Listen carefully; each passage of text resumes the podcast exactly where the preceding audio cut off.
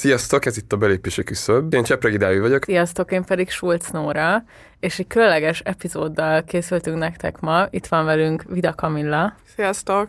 És Pap Szilárd István. Sziasztok! Mindketten a Partizán szerkesztői, korábbi vendégeink, és most már saját podcastjaik is vannak. Kamillát a Semmi Kólában, Szilárdot pedig a Mi a teendőben hallgathatjátok, meg onnan ismerhetitek őket. Nagyon köszi, hogy eljöttetek ma és igazából azért hívtunk titeket, így 2023 első rendes belépési küszöbébe, mert a Dávidot is, meg engem is egy csomó olyan kérdés foglalkoztat, ami szerintünk benneteket is, meg ami alapvetően nyilván nekünk a Szilárdal, meg a Kamillával a közös munkánkból is következik, ami alapvetően az, hogy politikai műsorokat készítünk a Partizánra, meg hogy ezt csináljuk most már öm, mindannyian több mint egy éve, vagy lassan két éve, vagy nem tudom, és hogy túl vagyunk egy választási időszakon, amit a izgalmas, most benne vagyunk egy válságban, és hogy ebből fakadóan így a politikának így tartalmi kérdései, meg a nyilvánossággal kapcsolatban azok a dilemmák, amik szerintem a mi munkánkban így megjelennek, azt gondoltuk, hogy a belépési küszöbben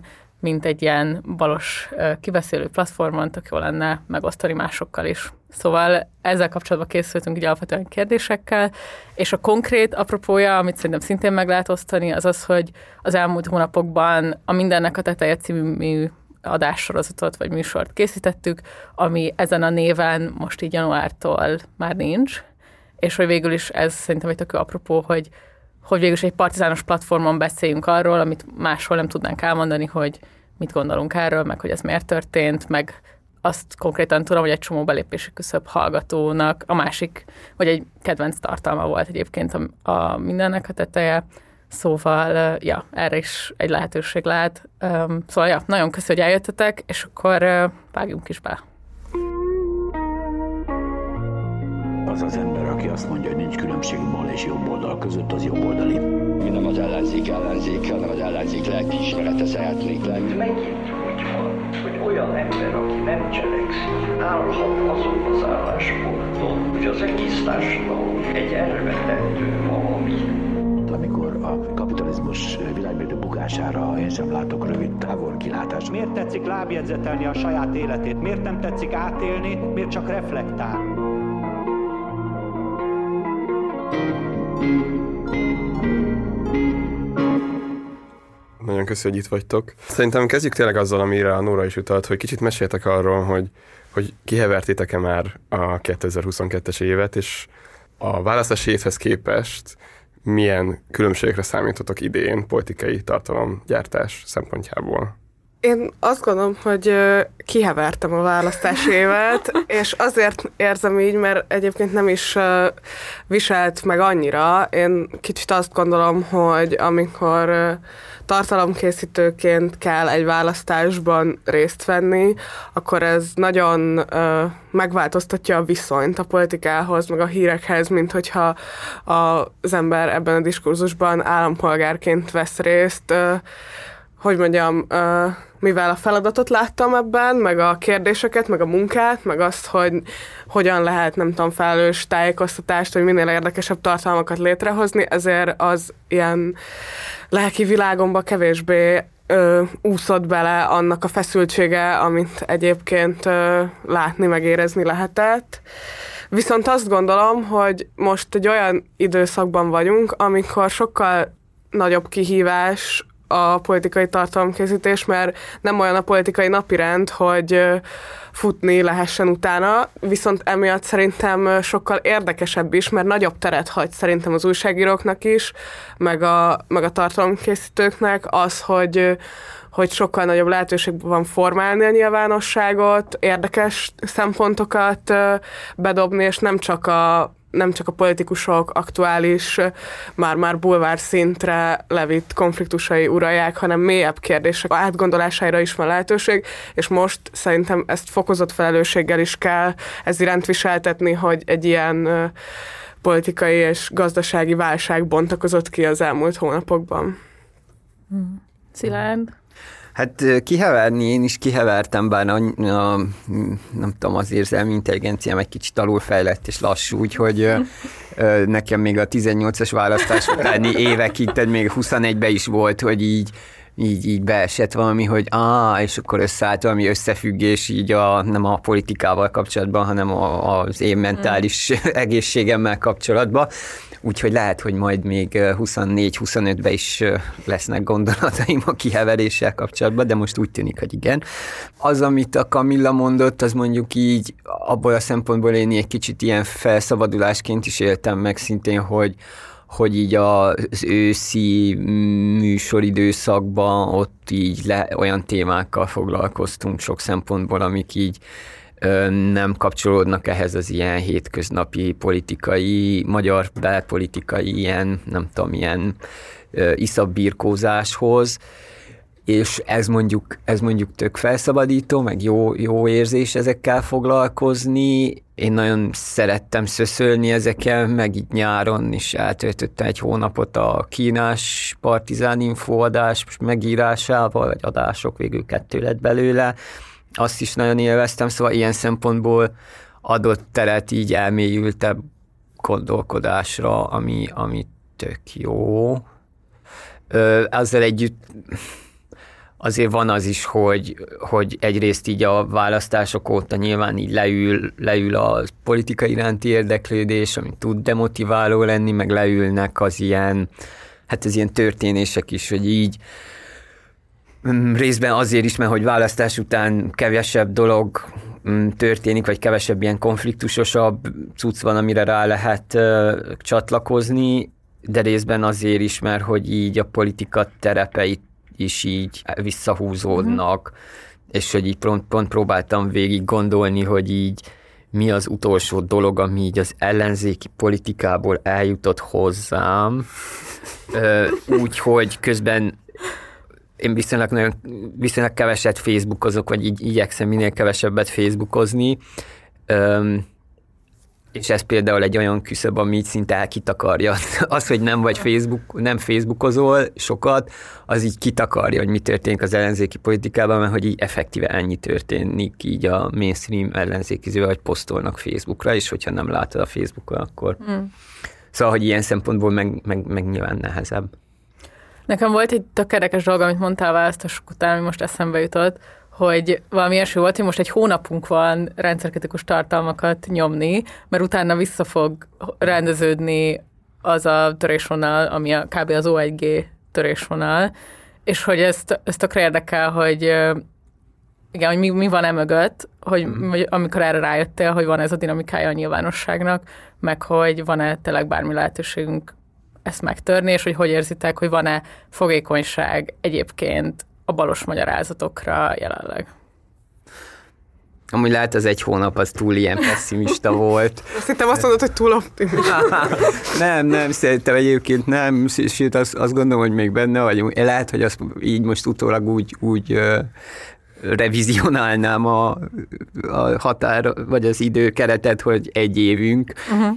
Mm, ne, nem én tényleg azt látom így, mit tudom én, így aktívan a, a nyilvánosság, magyar politikai nyilvánosságban, vagy 2014 óta vagyok valahogy így benne, és ez akkor a 22-es, ez volt a harmadik választás, ilyen országgyűlési választás, és hogy tényleg így, így, így ez a három alapján van egy ilyen dinamikája a dolognak, hogy, hogy van, van egy nagy Fidesz győzelem, akkor utána mindenki neki buzdul, hogy na, akkor itt most meg kell érteni dolgokat, hogy itt most nem tudom, változtatni kell, hogy valami, és akkor van egyfajta ilyen, nem tudom, egy ilyen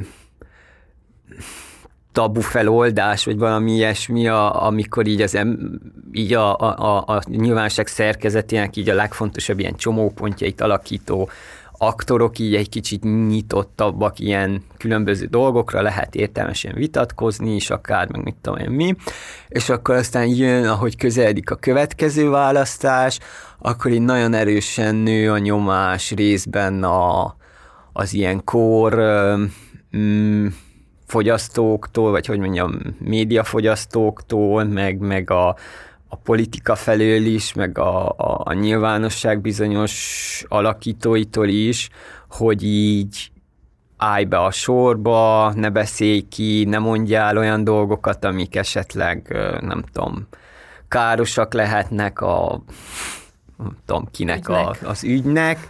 Szóval van ez a nyomás, ami egy ilyen nem tudom, sok szempontból ilyen interiorizálódik, meg minden, szóval, hogy így, így ez így egyéni szinten elég problémásan tud lezajlani, de a lényeg az, hogy, hogy onnantól már így nincs fogadókészség, és valójában te, hogyha kitartasz is amellett, és azért igyekszünk kitartani amellett, hogy hozzunk be új szempontokat, így nincs rá mm, fogadókészség egyszerűen. Hát meg az, az egy ilyen nagyon érdekes jelenség volt a választások után, hogy többen magukra vállalták annak a szerepét, most gondolok itt Tungár Péterre, vagy nem tudom, Donát Annára, hogy beültek akkor a különböző tévék különböző stúdióiba, megírták a publicisztikáikat arról, hogy elhibázott volt az ellenzéki kampány abból a szempontból, hogy kevés volt a baloldali üzenet, meg, meg az egész program más alapokra kellett volna állítani, és most nyissuk meg ezt a diskurzust, de hogy ugye az látszik, hogy ez a fajta diskurzusnyitás leginkább a saját ilyen politikai, személyes politikai építkezésüknek volt így az eszköze. Jó, most ugye Donát Anna a szülési szabadsága miatt kiesett az aktív politikából, és hogyha visszajön, akkor lehet, hogy hogy mást is fogunk ezen kívül látni, de hogy én azt látom, hogy, hogy ez arra lett használva, annak a látszata, hogy legyen valamiféle átgondolása, a tanulságok levonása, a baloldali üzenetek kapcsán ezeknek a kérdéseknek a feltevése, hogy, hogy igen, most Donát Annával kapcsolatban van egy messiás várás, ezt alapozta meg ez a, az attitűd a részéről, Ungár Péterről meg továbbra is mindenki azt gondolja, hogy lehet, hogy ő a Schmidt Mária fia, de mégis ő a legokosabb ellenzéki politikus, szóval, hogy én kicsit ezt látom ebben. Az egyik ilyen visszarendeződési pont talán a leglátványosabban nem a, pont az új helyi Istvánnak a kipöckölése volt az MSZP-ben. Most minden, tehát szerintem a Nóra azért nevet, mert ö, mindannyian tudjuk, hogy maga az új helyi kísérlet az MSZP-n belül azért egy nagyon erősen kritizálható Ja, nem, nem azért, de igen.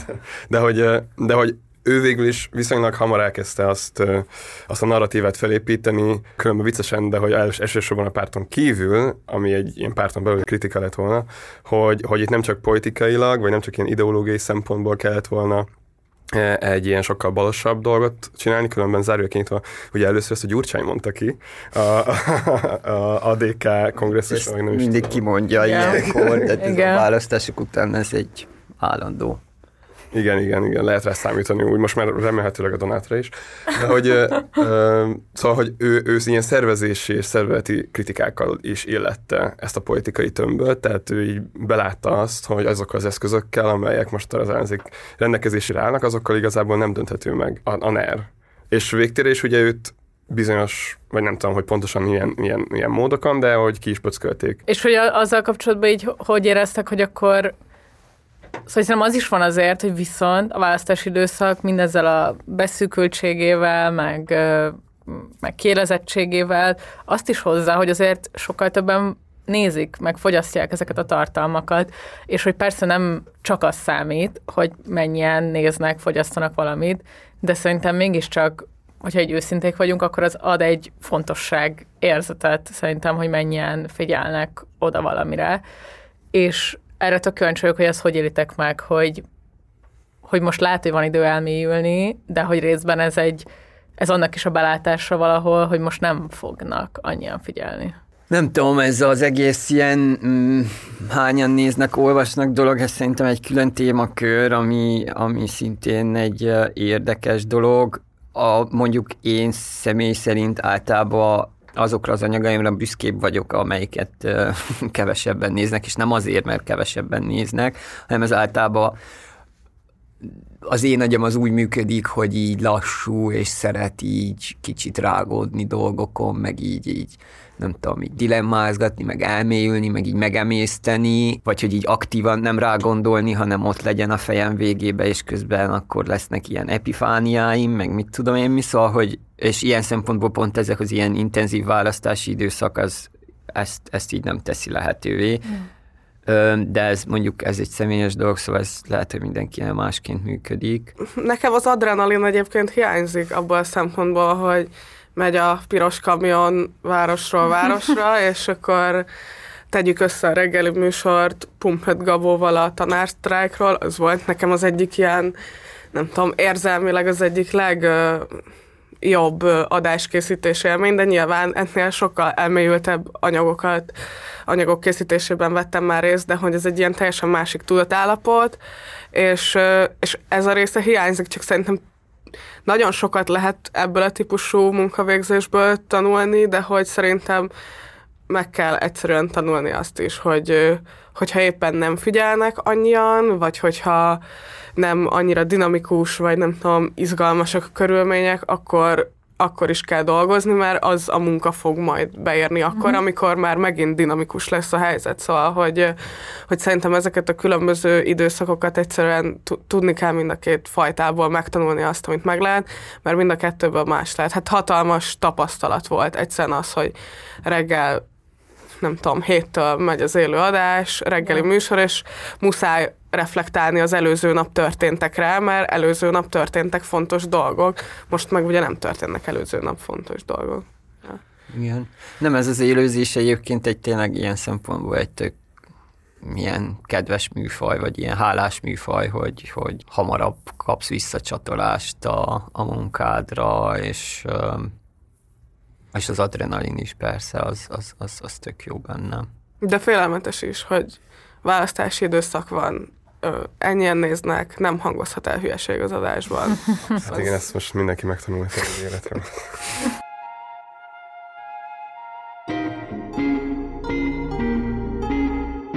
Igazából ezeknek a dinamikáknak az ötvözete lett volna, ha jól értem, vagy egyfajta kísérlet erre maga mindennek a teteje. Tehát itt egy csomó olyan, olyan politikai, napirendi, alakítási ambíció, egy, és csomó különben forma szempontjából is a partizánhoz köthető, és a partizán által elég jól művelt elem benne van egyben a mindennek a tetejében. Itt van a múlt heti eseményeknek a zanzásítása, egy ilyen, hogy hívják, a John Oliver-es forma, csak kicsit vörösebben van, és, és így tényleg az az ambíció, hogy ne csak, ne csak egy ilyen YouTube ATV-t toljunk, tehát ne csak ö, deskriptíven mondjuk el a híreket, amik számunkra fontosak. Nyilván politikai motiváció mindig van abban, hogy mit, mit ö, tartunk fontosnak, de hogy a legtöbb ilyen aktuális dolog mögé egy csomószor tök jó keretezést ö, adott szerintem az a műsor. Tehát nekem is voltak még ilyen aha pillanatok ebben, a, e- e- ebben az évadban, vagy nem is tudom, a 10, 14 rész között. Például a Meloni elemzés az olasz választások után, az nekem tök jól mederbe terelte az európai szélsőjobboldal, a szélsőjobbos identitáspolitikai dinamikákat, ami ugye annyi, hogy hogy az az állítás, csak hogy így elismételjem itt, hát ha meghozom a kedveteket, hogy nézzétek meg újra ezt az epizódot, hogy, hogy azért, azért szorulnak az ilyen identitás kérdésekhez, vagy azért menekülnek sok esetben identitás kérdések felé szélsőjobboldali szereplők, mert a gazdasági résszel, a gazdaság irányításával, effektíve társadalompolitika alkotással már nem képesek foglalkozni ilyen-olyan Európai Uniós és globális politikai és gazdasági dinamikák miatt. Na, ez volt egy ilyen aha pillanat nekem, és ezt az, kicsit magamnak is elismételtem, hogy jól emlékszem. Öm, meg, de hogy az, hogy például influencereket behozni a nyilvánosságba, és, és így rávilágítani arra, hogy emögött egy óriási gazdasági gépezet működik, és ennek is van politikai tartalma, szóval szerintem egy csomó ilyen innovatív dolog is volt benne. De ami a kérdésem igazából az az, hogy, hogy, hogy szerintetek hogyan működött ez, a, ez az ötvözet? Éreztétek azt az adrenalint, hogy így basszus, ebben az ilyen békeidőben is valamennyire sikerült formálni a politikai napirendet, és szerintetek sikerült-e így átvinni olyan dolgokat, amelyek alapvetően kevéssé lettek volna jelen az ellenzéki nyilvánosságban elsősorban? Nagyon nehéz mindig így fel, felmérni a recepció nem tudom, recepcióját a különböző adásoknak, amivel dolgozom. Tehát ami sokkal könnyebb azoknak, amikben, amikhez semmi közöm nincs. Ö, szerintem mindezek a dolgok, ezek így, így jól működtek, Ö, szóval azt én így nem tudom soha lemérni, hogy, hogy ez milyen termőtalajra hullik, és ott mit, mit csinál. Azt gondolom azért, hogy a, válságnak így a, tehát így ez az egész gazdasági megélhetési energiaválságnak így a, az, hogy az egy olyan téma volt, ami így vissza-visszatért elemen, elemekben, az például egy olyan dolog, ami szerintem alakította valamilyen módon a nyilvánosságot. A Partizán ilyen szempontból azért egy, hogy mondjam, egy mérvadó médium a magyar ö, közéletnek, és hogy mi azért így követik mások is, meg, meg más tartalom előállítók is, és hiszen én abban látok ilyen motivumokat és dolgokat, amik így vissza-visszatérnek máshol is, és adott esetben korábban nem biztos, hogy így visszatértek volna nem tudom, így a, röhögtük egyszer, ez még a korábbi a Spartacus, a, a, az elődje, a, a, a, mindennek a teteje elődje kapcsán volt, hogy, hogy a, az élelmiszer ástopnál mondtuk, hogy, hogy kellene, vagy hogy ahelyett inkább az a célzott kimondottan a, azoknak, akiknek nehézséget okoz élelmiszert vásárolni, azoknak valamilyen direkt pénzügyi támogatás, akár ilyen élelmiszerjegyek, vagy valami ilyen formájában, nem pedig ez a mindenkinek élelmiszer ástop dolog, és hogy rá egy hétre a az új helyibe is dobta ezt, mint javaslat, és akkor volt egy ilyen izénk, hogy... Az új helyi szál. A, abban az adásban volt egy új helyi interjú is, és ő közben ott ült már a váróba, amikor Marci ezt a monológot mondta, és akkor rögtük, hogy biztos ezért van. Nyilván nem, nem tudjuk, de... Nem tudjuk, és nem, ez nem egy annyira végtelenül eredeti gondolat, hogy rajtunkon kívül más ne tudta volna ezt így megszülni, szóval, hogy nem állítok semmit, csak, ezzel a... csak hogy ez, ez vicces. Ennek a műsornak szerintem leginkább ilyen formátum nehézségei voltak, szóval, hogy nehéz politikai műsort csinálni, szerintem úgy, hogy nem élő, nehéz politikai műsort csinálni úgy, hogy a, azok, akik a hatalmat birtokolják, azok kevésbé szeretnének rendelkezésre állni, szóval, hogy, hogy szerint én nagyon szerettem csinálni, meg meg izgalmas feladat volt, de hogy, de hogy nem, nem vagyok abban biztos, hogy tehát, hogy a formátum részét gondolom azt, hogy, hogy érdemes fejleszteni, nem pedig az ilyen politikai tartalmi kérdések kapcsán mm. vannak ezzel kapcsolatban gondolataim. Igen. Nem, szerint, bocsánat, csak hogy szerintem is ez, hogy egyrészt a, Szerintem az, az, is, hogy így, így több elem egymásra van rakva, és akkor az egy kicsit ilyen tévésebb, ami nem biztos, hogy YouTube-on értelmezhető, másrészt meg én azt veszem észre, és ez most az, amit elkezdünk csinálni most így januártól, ami szintén valami ilyen mm, hírkommentárszerűség lenne, de hogy így egy témára felépítve, rövidebben, nem tudom én mi, ö, hogy, hogy az... Ö, ez a műfaj sem látom annyira, hogy Magyarországon ez még annyira népszerű lenne. Tehát, hogy az emberek inkább ezeket a hagyományosabb interjúkat, vagy beszélgetős, vagy ez az ilyen influenceresebb, megmondósabb dolgokat kedvelik, de hogy azt a fajta ilyen infotément, ami mondjuk így nagyon sok tehát a YouTube tele van, és Igen. nagy nézettségekkel, tehát nem tudom én, csak a ami ilyen egyáltalán nem balos vagy izé, hanem ez az ilyen nagyon centristának vallja magát, de ez az egész TLDR News, ami szerintem egy egész birodalmat épített ki most már magának 6-7 különböző csatornával, meg mit tudom én mi, de akár az ilyen törisebb dolgok is, a, ami nekem így inspiráció volt pont a kínás adásnál, ez, ez a, van egy ilyen animációs sorozat, az Extra History, ami szintén fantasztikus, és ilyen több milliós megné- megtekintéseket ö, generál. Szóval, hogy ez a, ez a fajta, vagy ez a műfaj, ez annyira még Nálunk nem, nem igen. Nem. Tök durva, szerintem, hogy szerintem a legnagyobb magyar youtuber az az Adam Something, öm, aki ugye angol nyelven készít videókat, és hogy kb. ilyen urbanisztikai, meg, meg balos Jaj. szempontból készít infotainment videókat, és hogy na mindegy, és hogy ez például tök érdekes, hogy magyar nyelven, például most van már olyan, aki próbálkozik ilyesmivel, de hogy így ne, nagyon nehezen, nem, vagy, vagy a magyar, hogy persze biztos van egy YouTube algoritmus, de hogy biztos, hogy van valami ország specifikus is, és hogy tök durva ilyen tök jó tartalmakat, amik tudom, hogy ha angolul lennének, és valahogy bekerülnének ebbe a rotációba, akkor legalább akkorákat mennének, mint az Adam Something, és hogy ez így nem, ez nagyon érdekel amúgy, hogy miért. Konzervatívak a nézők. Igen, igen.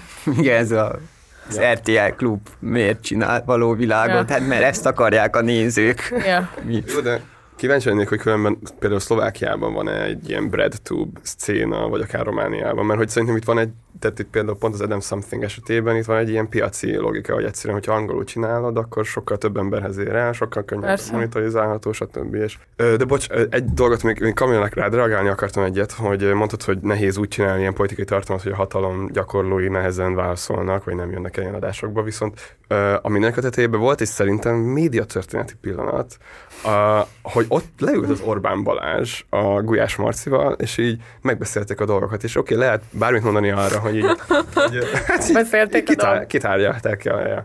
Honnan jön a gáz, meg mennyiért, értitek? És uh, Persze lehet azt mondani, hogy az Orbán Balázs itt is csak így elhoz, lehozta az ilyen klasszikus lúzungokat, meg ilyesmi, de szerintem azért valamennyit így hogy árnyalta a, a, a kormány narratívának a képét ö, ott a beszélgetésben, de maga a gesztus, hogy amúgy ő így eljön és leül megbeszélni a partizánban ezeket a kérdéseket, szerintem az ilyen példaértékű. Persze lehet azt is még mondani, hogy ez az M1-es csávó is már egyszer leül, de azért az teljesen más ö, szint, mint, mint tényleg a, a miniszterelnök valószínűleg jobb keze. Igen, igen.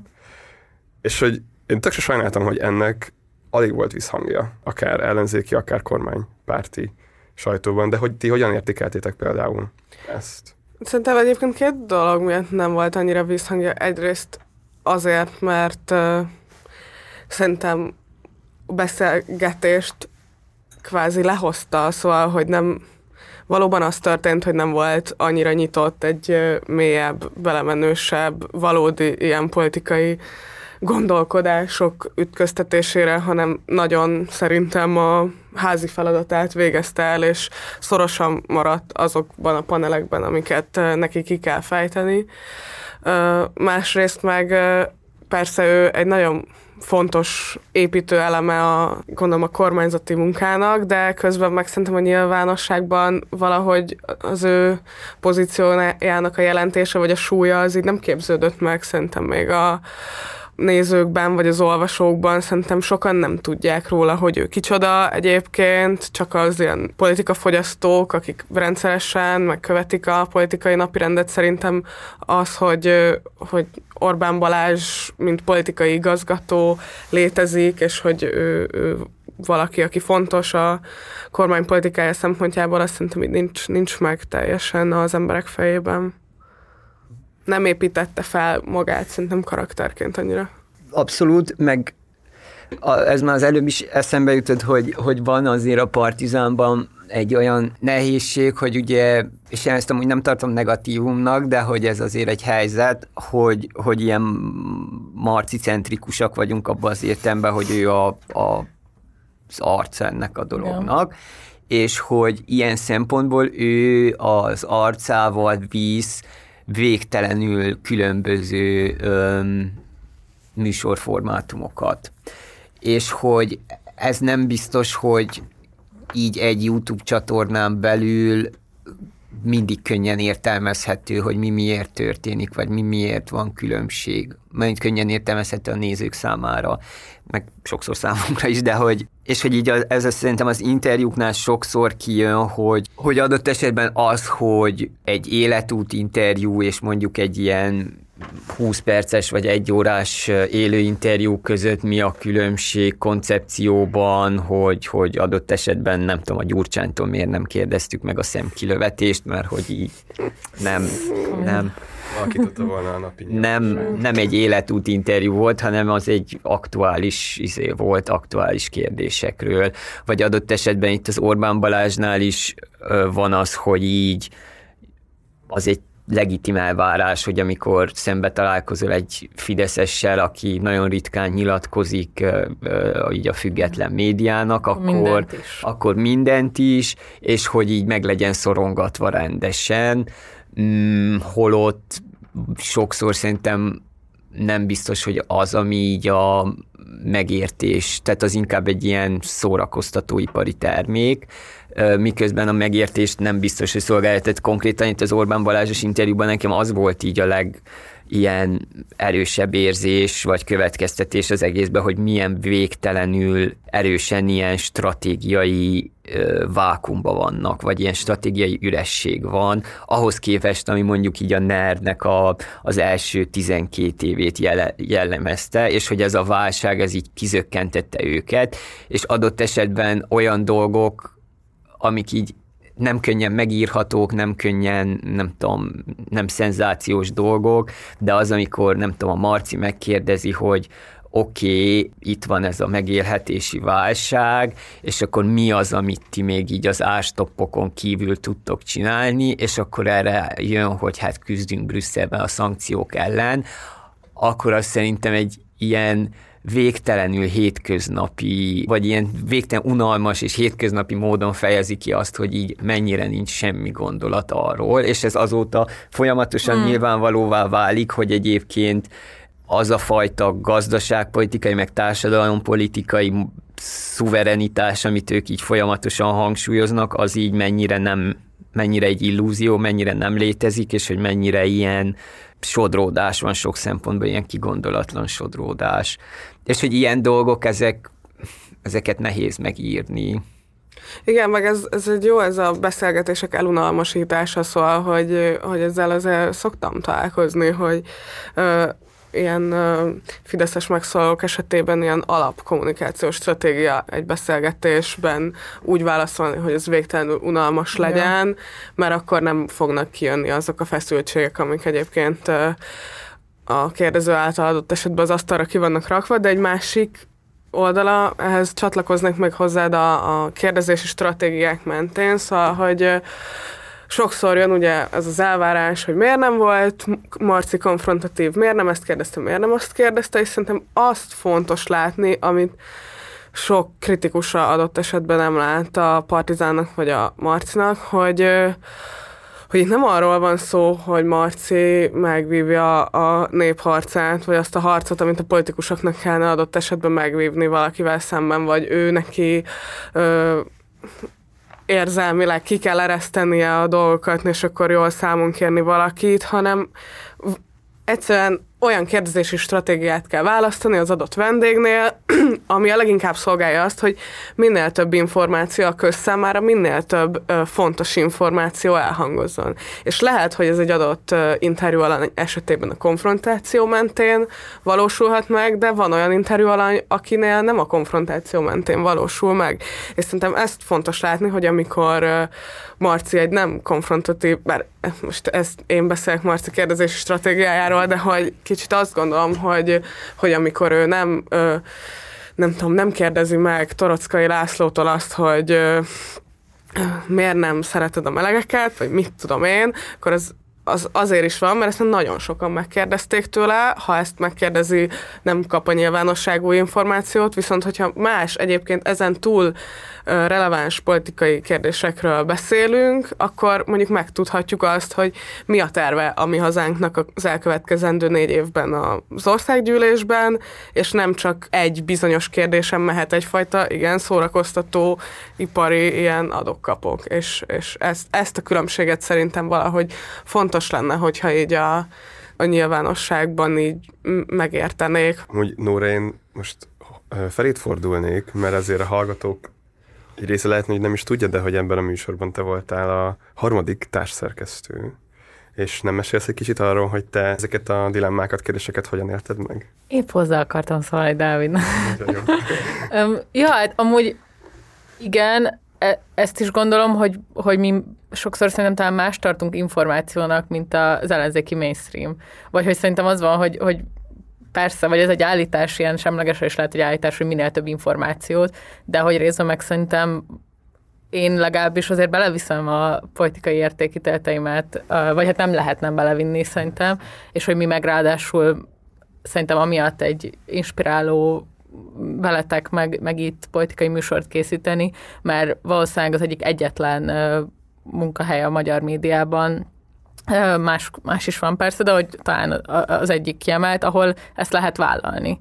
És hogy szerintem ilyen szempontból pont az van, hogy hogy szerintem az egyik legerősebb baloldali része a műsorkészítésünknek az nem az, amikor elmondjuk, hogy uh, mi baloldaliak vagyunk, uh, hanem pont az, hogy ezek a szubtilisebb állítások, hogy nem azt kérdezzük, amit a, amit a kattintás vagy az O1G logika öm, a leginkább értékel, vagy hogy folyamatosan azon gondolkodunk, hogy mi az, ami igenis, a, nem tudom, adott esetben a többség problémája, vagy a többséget érdekelheti, és bizonyos nyilvánosság strukturális okokból mégsem az, az, ami ilyen kiemelt státuszban tud lenni. Szóval, hogy szerintem ilyen szempontból a mindenek a tetején, meg a Spartacus, az ebből ilyen szempontból volt egy állítás talán, öm, és hogy amikor mondjuk nem tudom, beleállunk abba, amit a hatházi csinál, ilyen vélemény monológban, az is persze a Marcin keresztül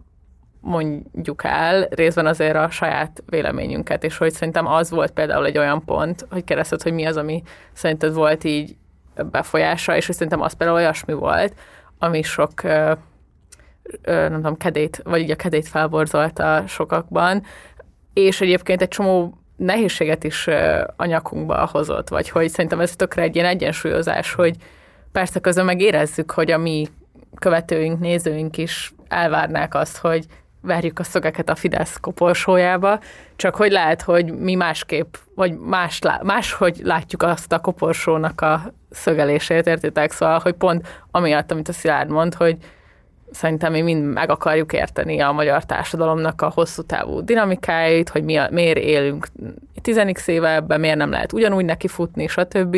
És hogy ez szerintem egy ilyen folyamatos egyensúlyozás, ami amúgy tökre fárasztó, meg nehéz, de hogy végül is amúgy szerintem ebben, ebben ilyen izgalmas konfliktusokat tudunk azért vállalni a politikai műsorainkon de ennek de szerintem ennek van egy olyan része is, ami nem feltétlenül csak arról szól, hogy hogy az, hogy fel lehet vállalni a világnézeti ö, hovatartozást, az, az ilyen szempontból tereket, meg új értelmezéseket nyit, mert hogy azt gondolom, hogy, hogy alapból az, hogy tágítani a fantáziát, meg azt, hogy, hogy ne azokban a sémákban maradjunk, ami a, az elmúlt 12 évben az egyébként teljes ö, médiában az ilyen bevett értelmezési reflexek a jobb oldalon is. Szóval, hogy, hogy szerintem jobboldali irányból is lehetne a politikai fantáziát nyitni, és hogy, hogy ez szerintem egyébként az ilyen nagy nehézség, meg küzdelem, mm. meg amit, amit a Partizánban szerintem lehet, és én ezért szeretek itt dolgozni, hogy folyamatosan a bevett sémákat, meg azok azokat a kereteket, amikbe egy újságíró gondolkodása így beleszűkül, abból így egyen hátrébb lépni, és azt mondani, hogy ennek az ügynek a kapcsán erről is lehet amúgy gondolkodni, amiről soha nem szoktunk, ami soha nem szokott a kritika vagy a közbeszéd része lenni. Szóval, hogy ennek szerintem van egy ideológia független része is.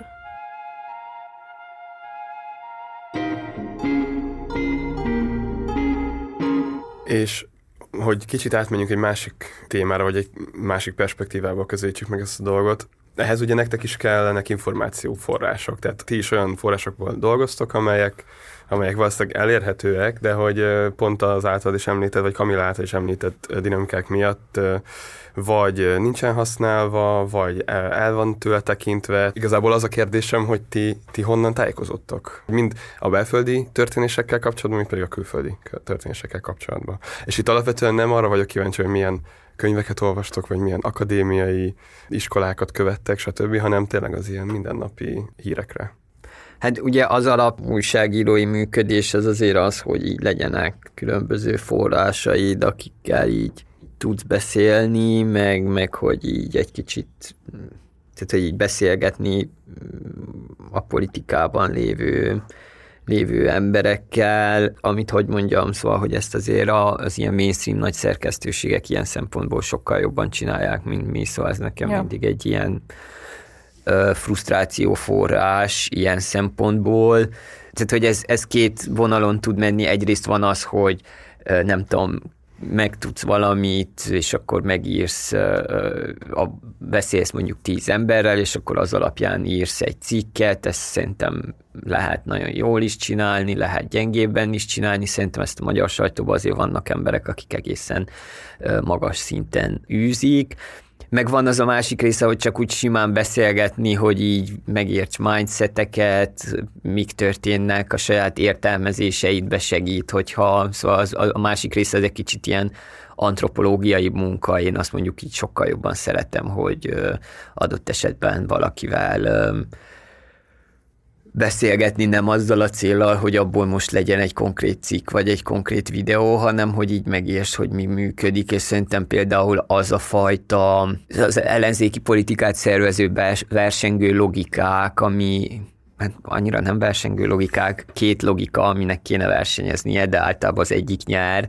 az ez az egész ilyen káder logika, vagy pozíció logika, hogy, hogy a tétek azok ott, ott, ott vannak, hogy, hogy kifoglal el egy pozíciót, hogy megszerezni újabb pozíciókat, amiket nem akarok leseperni, vagy hogy ezek, ezek tök fontos dolgok, és szerintem ebbe egyet is értünk, de az egy teljesen más logika, mint az, hogy nagy ambíciókat fogalmazol meg egy, egy akár egy politikai projekt, vagy akár egy, egy, hogy mondjam, egy országprojekt felépítésére. Mondjuk így az ellenzéknél ez nagyon erősen látszik, hogy, hogy hogyan rekrutálódnak az emberek. Tehát, hogy adott esetben én, én folyamatosan keresem azokat az embereket, akik adott esetben úgy, mint az Orbán Balázs, így képesek egy-egy párt körül a, a pártnak a, a, a stratégiáját, országvízióját valahogy így desztilálni, vagy, vagy keretezni, vagy izé, és hogy ezek például nincsenek, hanem akik vannak, azok meg a, ezek az ilyen hétköznapi könyöklők, és az nagyon, az például olyan lehangoló. Amit tudok mondani még a mat kapcsán, hogy milyen források vannak. Ugye ez a műsor kiegészült egy ilyen YouTube blokkal is, volt egy ilyen, vagy van egy ilyen kísérletünk arra, hogy a YouTube kérdéseit, vagy az ilyen internetes jelenségeket, problémákat politikai szemszögből nézzük a két meghívott youtuberrel, Benszöt Bánával, meg a Bandival, és igazából ez onnan úgy született meg igazából ez az ötlet, hogy, hogy elkezdtem észrevenni, hogy persze nyúlunk ezekhez az ilyen megszokott forrásokhoz, amikhez nem tudom, egy tartalomkészítő nyúl, meg amik kézre állnak, de hogy egyébként tökre ilyen felvillanyozó volt azt észrevenni, hogy egyel fiatalabb korosztály, hogyan tájékozódik közéletről egyébként youtubereken keresztül már Magyarországon is, és hogy hogyan változik meg a, a politikáról való gondolkodás egy generációban azért, mert mondjuk véleményvezéreken keresztül hallgatja a politikát, és például ez, ez a felismerés motiválta azt, hogy, hogy legyen ez az új műsorblokk, és ez valószínűleg ez a jelenség, ennek kíváncsi vagyok a, arra nézve, hogy mi lesz a hatása a jövőre nézve már így a politikai gondolkodás szempontjából, hogy kinőnek a földből ezek a politikai influencerek, vagy nem is feltétlenül kizárólag politikai, de mondjuk akik véleményeket fogalmaznak meg közélettel kapcsolatos ö, dolgokról, nagyon virális műfaj ez az egész, és ja, ez, ez, erre nagyon kíváncsi vagyok, hogy ö, hogyan fogja átalakítani a politikáról való gondolkodást ez. Ami nekem még egy ilyen kérdés, és tökre kíváncsiak, hogy mennyire érzitek, hogy szerintem amúgy van azért az a helyzet, hogy amikor még mi így, nem tudom, bebalosodtunk, vagy gondoltuk, hogy, hogy van valamiféle konfliktus a mainstream, és, és a között, amit gondolunk, akár médiáról, akár politikáról, hogy ahhoz képest szerintem, vagy gazdaságról, hogy ahhoz képest szerintem egy csomó szempontból így nemzetközileg legalábbis biztosan van egy eltolódás, vagy hogy már így, szóval, hogy, hogy mit tudom én, a, a, azok az ellenségek, a nem tudom, a neoliberalizmus, meg az ilyesmik, hogy ezek így egyáltalán nem működnek. Tehát, hogy az, az egyszerűen már egy teljesen elavult baloldaliság, ami, ami a, azzal próbál harcolni a, a, a kisállammal, a, nem tudom, a, a költségvetési szigorral, meg ilyesmi. Tehát, hogy ez legkésőbb a, a Covid járványnak a, a kezelése kapcsán így, így megdőlt, és hogy közben meg azt érzem, hogy ilyen szempontból nagyon nehéz Magyarországon tartalmat készíteni, vagy hogy ezt az egészet így keretezni valahogy, hogy igen, mondjuk nem tudom, az Edem Túznak a dolgai megjelennek a 444-en, vagy, vagy például sokkal, szerintem tök sokat változott, ami, um, amikről beszél, akár mondjuk um, egy, akár mondjuk, hogyha eszembe jut a, a magyar Yeti egy csomó szempontból ott így már más, mint ami volt korábban a műsorkészítés. De hogy, hogy ennek az elbeszélése szerintem egy ilyen tök, tök nehéz dolog, pont a partizán szempontjából, mert hogy mi azért igen, szükségünk van valamiféle mainstreamre, amihez képest mi tűnünk balnak, de közben meg azért mozdult az egész mainstream is. És pont egyébként szerintem ez, ez egy ilyen generációs kérdés is valahol, hogy, hogy amúgy sokkal több, több balos kontent is van, mint volt korábban. Nem tudom, ezt mennyire érzitek.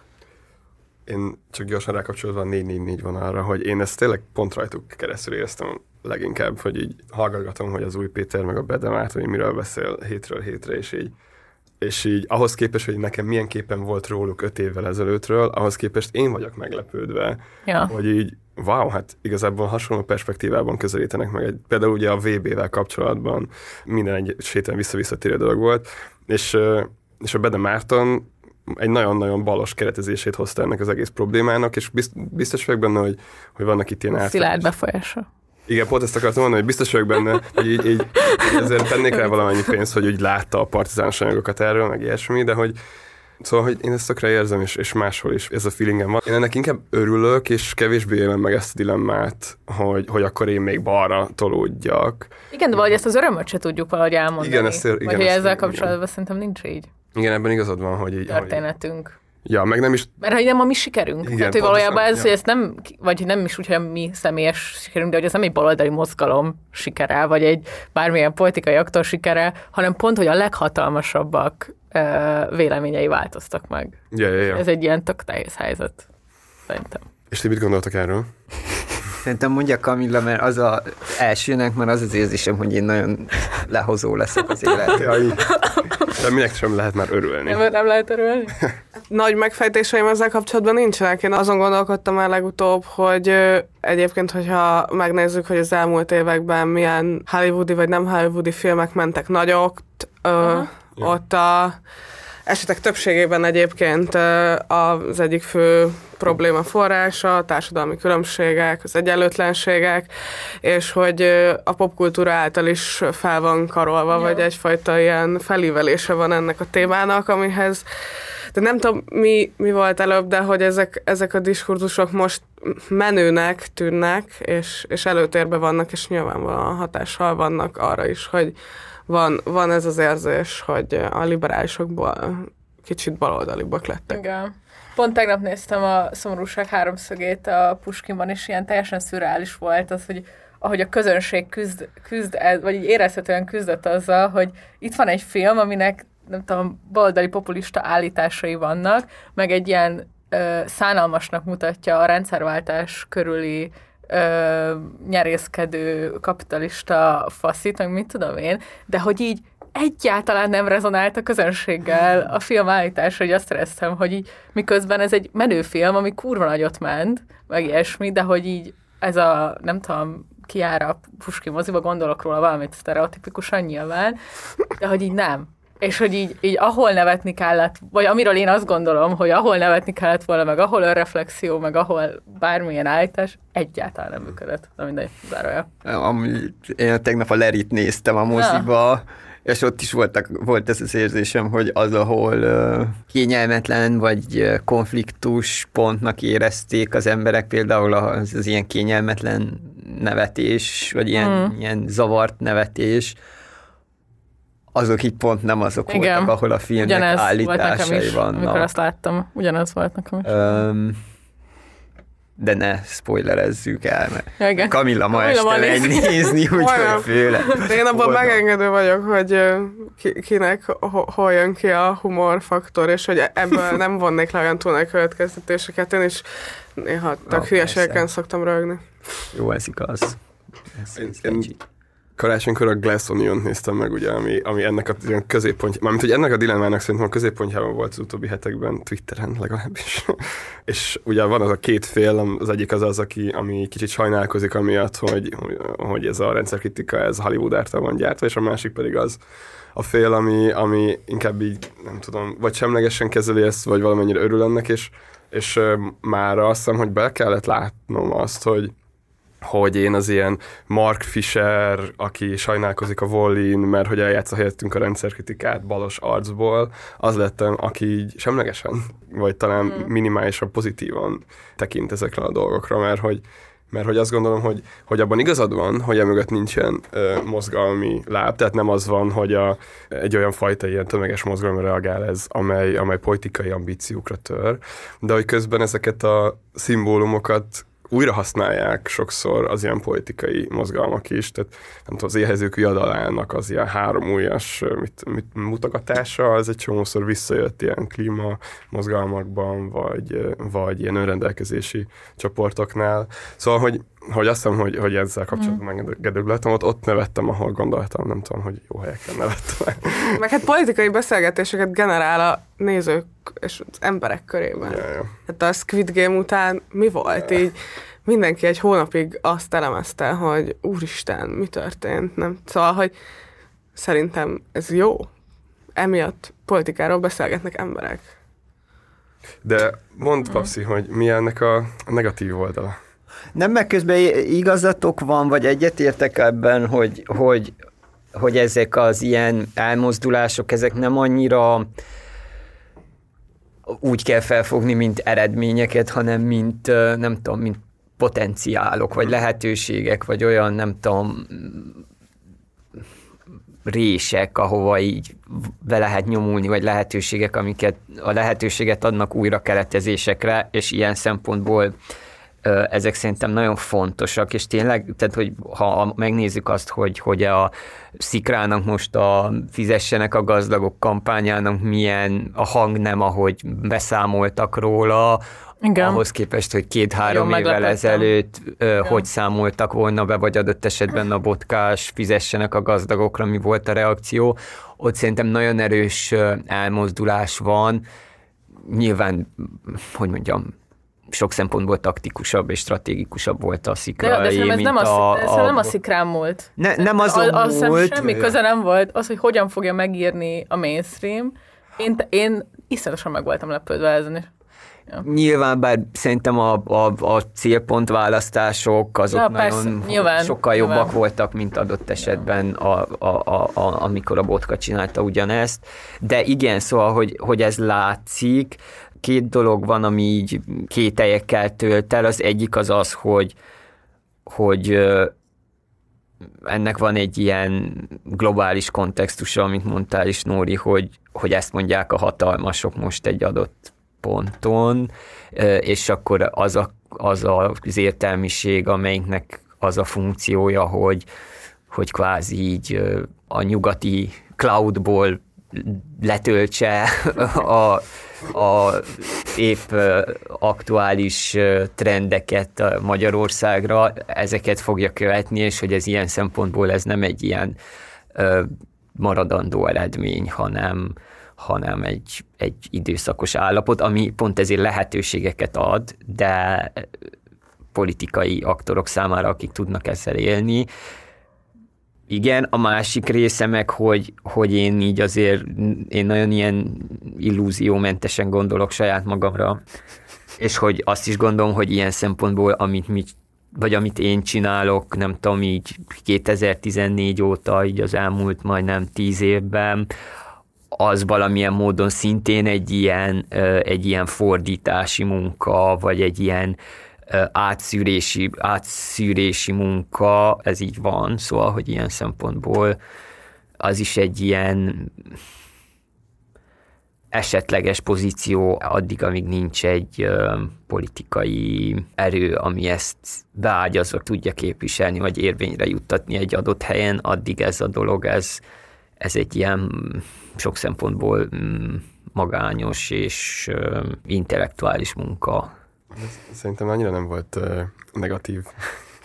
Igyekeztem átfogalmazni minél ilyen pozitív thinkinges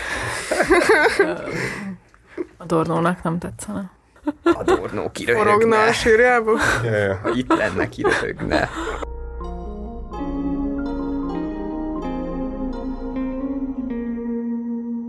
Ja, hát egyrészt szerintem nagyon köszönjük, hogy ezeket megosztottátok, és uh, szerintem így mind kíváncsian várjuk Folytat. saját munkámra is, hogy ö, merre tovább. Mi a teendő? Igen. És hogy szerintem ez, ez tökre egy oké vállalás, hogy ez egy lassú vízpartot most munka. Az biztos. És, ö, és ugye ezzel kapcsolatban én amúgy így tökre ha- hasznos volt egyébként egy csomó um, balos nézőnknek a visszajelzései, meg ezekre így kíváncsi vagyok, mert hogy szerintem nagyon nehéz belőni amúgy a referencia közelgünket, úgyhogy akár így a belépési küszöbben is erre buzdítanék mindenkit, hogy egyébként um, használja az elérhető um, nem tudom, felületeket, meg az elérhetőségeinket.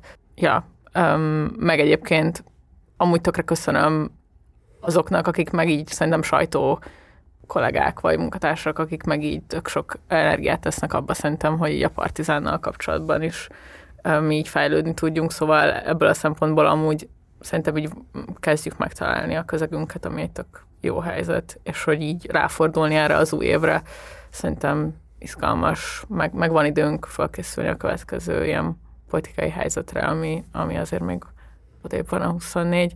Szóval, ja, nem tudom, van-e olyasmi, ami bennetek maradt, és szívesen megosztanátok terveitek az évre, bármilyen reflexió még. Éves horoszkóp. Nektek is felolvassunk. Kamiláit nem. Én az, elő, az előző, vagy az évzáró adásotok eszembe juttatta, úgyhogy akkor gyorsan el is olvastam az éves horoszkópot. Szóval 23-asat vagy a 22-es? a 23-as. Na és? Jó lesz, rossz lesz? Tökéletes.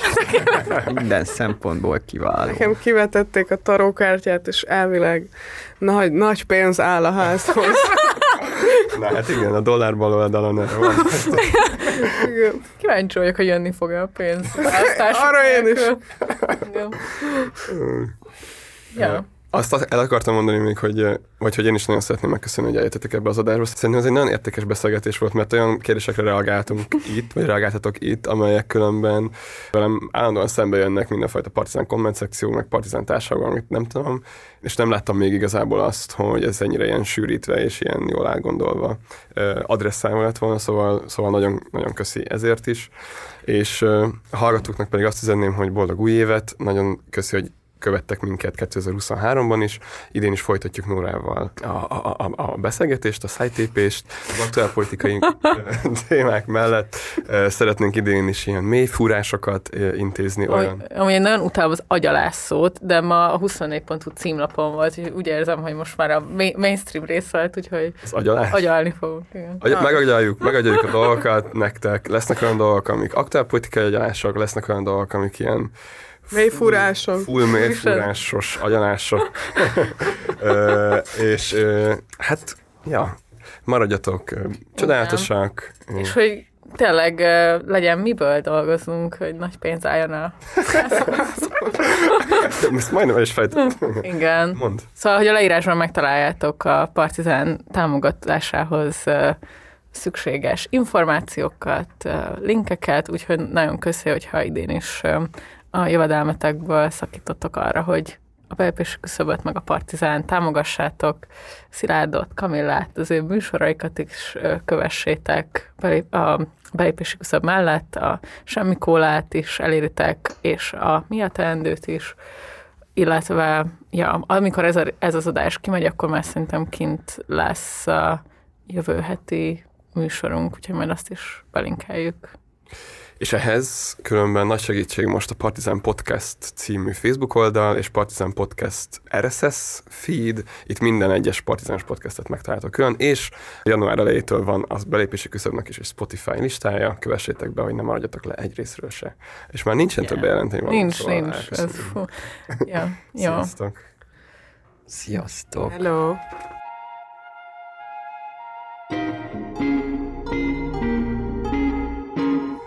Na. Dávid, mondjad. A, az nem volt Jim is dolog? Mondjad. Hát azért miközben beszélgettünk ilyen popkulturális dolgokról, meg arról, hogy az egész Overton window balra tolódott, így nem tudtam megállni, hogy ne a Zambó Jimmy sorozatra gondolják folyamatosan. Amúgy, ja, mond. Mond, mond, mond, mond. Nem, semmi, csak hogy na, a Kamillát ezt is akartam, mert az volt az a pályaításod, hogy nem tudsz menni a balos Jimmy kultusszal, de most csak azt hiszem, hogy rápörögtél te is a sorozatra hasonlóan hozzánk. Hát, hogy mondjam? Ez kb. az az értelmezés, hogy a Jimmy azért lehetett ilyen sikeres, mert hogy megszólította a nevezzük a rendszerváltás veszteseinek azt a réteget, akiket megszólított, és hogy, és hogy ezzel szemben, nem tudom, a kulturális elitben, meg sok olyan kritikát kapott, amit ö, ö, lehet azt is mondani, hogy ö, elitistán álltak hozzá Jimmyhez, és nem vették figyelembe azt a szempontot, hogy az ő zenéje ö, olyanoknak tud felszabadulást, meg nem tudom, biztonságot, szórakozást nyújtani, akik egyébként nem a kulturális elit által nem tudom, legitimnek tekintett kultúrát fogyasztják a mindennapjaikban, mivel egyébként nem is hozzáférhető a számunkra. Szerintem ez amúgy nem kell ezzel feltétlenül vitatkozni, vagy én sem feltétlenül vitatkozom ezzel az állítással, vagy talán ezzel is lehetne vitatkozni, bár nyilván nem végeztem felméréseket, hogy kik hallgatják Zambó Jimmy-t. Csak hogy szerintem talán ennél tovább nem annyira érdemes menni, vagy nem biztos, hogy ennél többet egyébként érdemes belegondolni, de nem tudom, mert hogy most nézem ezt a sorozatot, és szerintem iszonyatosan jó, izgalmas, nagyon okosan beszél arról a társadalmi helyzetről is, amiben Jimmy ezt a hírnevet meg tudta szerezni, meg kritikus is, de nem tagadja el az érdemeit, a tehetségét, stb. De hogy, de hogy kicsit én azt is gondolom, hogy hogy mondjam, a véletlenek együttállása is az, hogy létrejöhetett ez a kultusz körülötte, meg, lét, meg hogy ő belőle azzal, nem tudom, kulturális termék lett, ami ehhez utolgosan hozzájárult a halálának a különös körülményei, és az, hogy egyébként utána ebben hogy vett részt a média. Amikor ő belekerült ebbe az iparba, akkor indultak el kereskedelmi tévék, szóval, hogy szerintem van egy ö, fontos, tehát hogy fontos része a magyar kultúrának Zambó Jimmy, csak én azt gondolom, hogy számos olyan tőle független véletlen játszott közre abban, mint hogy őt most egyébként nem tudom, a munkások szent művészének kell nevezni, vagy hogy szóval ki- kicsit néha azt látom, hogy ebbe több van belegondolva, mint ami valójában. Ezt szerintem nagyon jól fogalmaztad meg. Igen, és igazából ezt a kettősséget, vagy a kétfajta bals olvasatot én is csak úgy különböztetem meg, hogy van, aki ezt inkább egyfajta ilyen deskriptív módon értelmezés, van, aki pedig normatíven, tehát azt mondja, hogy ilyennek kell lenni a baloldalnak, mint Zambogini, meg ilyennek kell lenni a munkásosztálynak, mm. mint, mint az elképzelt rajongók. De szerintem szerintem pont a deskriptív olvasat az, amit viszont nem lehet ignorálnunk, tehát amit így, így egyszerűen meg, kell, meg kellett volna akkor, és ma viszont meg kell értenünk, hogy mi a háttere ennek a kultusznak, azok mellett a véletlenök mellett, amik az, az ilyen új kapitalizmus állapotával kapcsolatosak. És Nóra, te mit gondolsz a sorozatról? Nekem nagyon tetszik. Ö, szerintem, szerintem ami egy ilyen érdekes kérdés az az, hogy most balosként milyen viszonyt alakítasz ki hozzá, mert hogy nyilván már nem arról van szó, hogy a, vagy főleg nekünk a generációnak sem, meg a, a esetben nem tudom, a kulturális osztály szempontjából se. Tehát, hogy az ironikusan lehet-e hallgatni az egy jó asszony minden megbocsátott. Öm, szerintem az mondjuk az egy kérdés, de hogy Amúgy szerintem meg lehet, vagy hogy én meg ebbe vagyok ilyen elég megengedő, azt hiszem. Kizárólag a Smells Like. Moziba nem szabad rosszkor nevetni, de, a, de az egy jó az, hogy minden megbocsát.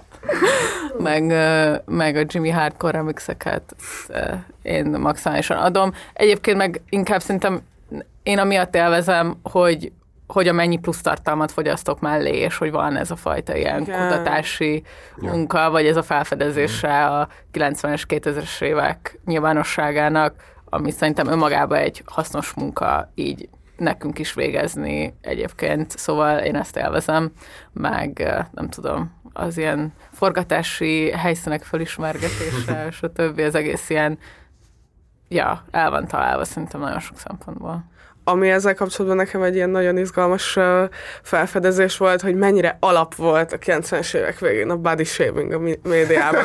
és erre ami reflektál a sorozat is, többször említik azt, hogy Jimmy csúnya, de Ja. hogy konkrétan vannak olyan interjúk, aminek az interjú felét azt teszi ki, hogy a, a kérdező a, azt firtatja, hogy Jimmy ronda, és ez Igen. És mégis népszerű. Hogy van ez? ez igen, ez, ez igen, igen, ez nagyon érdekes volt. És egyébként magában a sorozatban nagyon jól van megjelenítve az Alföldi Robert erre közös jelenetben pont ez a kérdés, hogy az értelmiség elitizmusa szemben a Jimmy álláspontjával, és azért baszott jó az a jelent, mert azért nagyon jó az a jelent, mert hogy legitimnek mutatja be mindkét álláspontot, és mindkettővel tudsz menni, és igazából nem tudod eldönteni, hogy most melyiknek van igaza. Hát szerintem azért az Alföld kicsit, kicsit kariki, szóval azért didaktikus, szerintem az ott egy picit Nekem az kariki, nagyon működött. karikírozza annyira az értelmiséget, hogy így, hogy így a, ott a Jimmyvel vagy szerintem.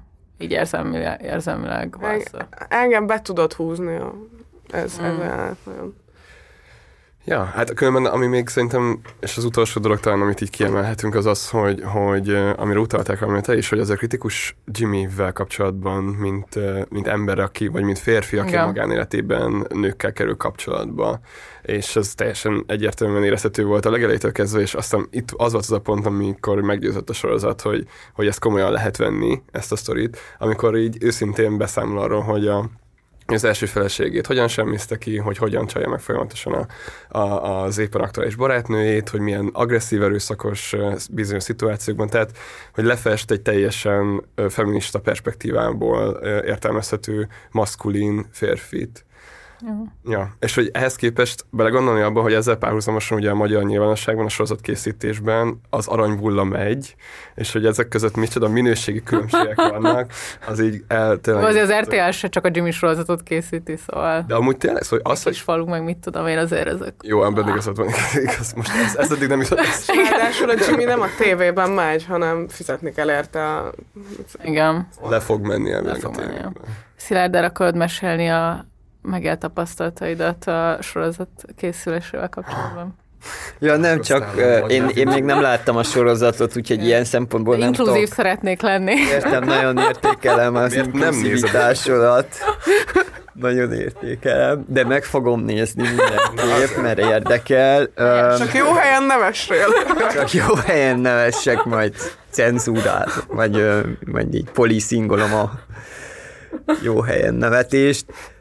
De hogy a, a házunkba is forgattak pár napot, öm, és akkor ö, vicces volt, amikor egyszer mentem haza, mentem fel a lépcsőházon, és jött szembe a Jimmy frizurás olasz Renátó, és akkor egy kicsit meglepődtem, hogy mi történik. Meg, ö, Lépcsőház című számnak a igen. Meg, meg, meg van egy olyan megalapozott gyanúm, hogy ö, egy este végtelenül éhesen rendeltem egy pizzát, és soha nem érkezett meg, és azt mondták a volt ügyfélszolgálaton, hogy hát ott lent az ajtóba álltak valakik, és megkérdeztük, hogy ők rendelték és azt mondták, hogy igen. Úgyhogy van egy ilyen egy, egy, egy pizzárával én is hozzájárultam valószínűleg a, de egészségükre amúgy.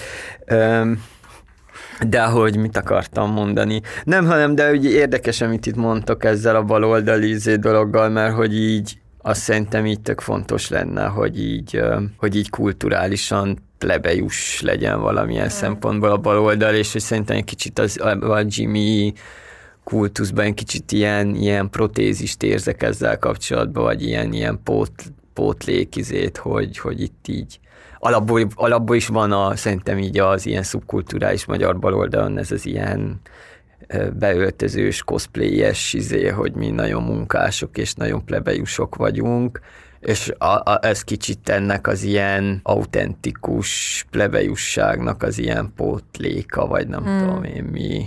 Mert hogy, vagy hogy ez az ilyen visszaút, hogy azért a, ez a szubkulturális baloldalnak a nagy része azért általában ilyen öm, alsó közép munkás osztálybeli ö, emberek vagy családokból származók, akik aztán nem tudom, felsőoktatás révén átszűrődnek egyfajta ilyen liberális értelmiségi izén átmennek, és akkor van utána egyfajta ilyen újra felfede, vagy egy ilyen újra felfedezés, vagy egy ilyen nem tudom, részben lázadás is, tehát pont azok ellen, akik annak idején, tehát a, a György Péterek és Radnóti Sándorok, és ezekkel szemben ilyen lázadás, akik annak idején, nem tudom én, hogy beszéltek bizonyos ilyen, mondjuk adott pont a György Péter valószínűleg nem Igen, a akart- Péter szerintem megvédte a Igen. Jimmy-t, igen. igen, igen, pont igen. nem ebbe a kategóriába tartozik, de más kérdésekben meg, meg uh, izé, és akkor van egyfajta ilyen, uh, ilyen új, keresni, a, keresni ilyen hagyományokat, vagy nem tudom, legalább ilyen Igen. zászlóra tűzhető valamiket, és szerintem, szerintem ez, ez van. Jól van. Hát ö, aki várja, az izgatottan várja az évadzárót. Aki, Igen. Hát amire, amire ti ezt akinek, aki még nem nézte, lesz. annak szerintem kedvet csináltunk. Igen, igen. Ez volt a belépési küszöb After. Sziasztok még egyszer.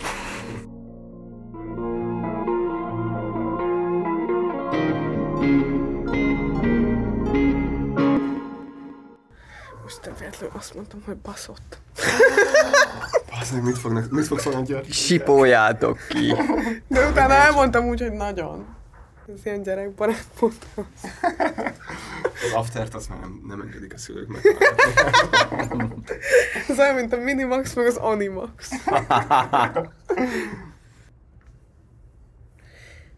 Megbocsájt nekem, mégis megbocsájt nekem. Amúgy az van, hogy Nem tudok lejönni ennek a nirvánás remixéről.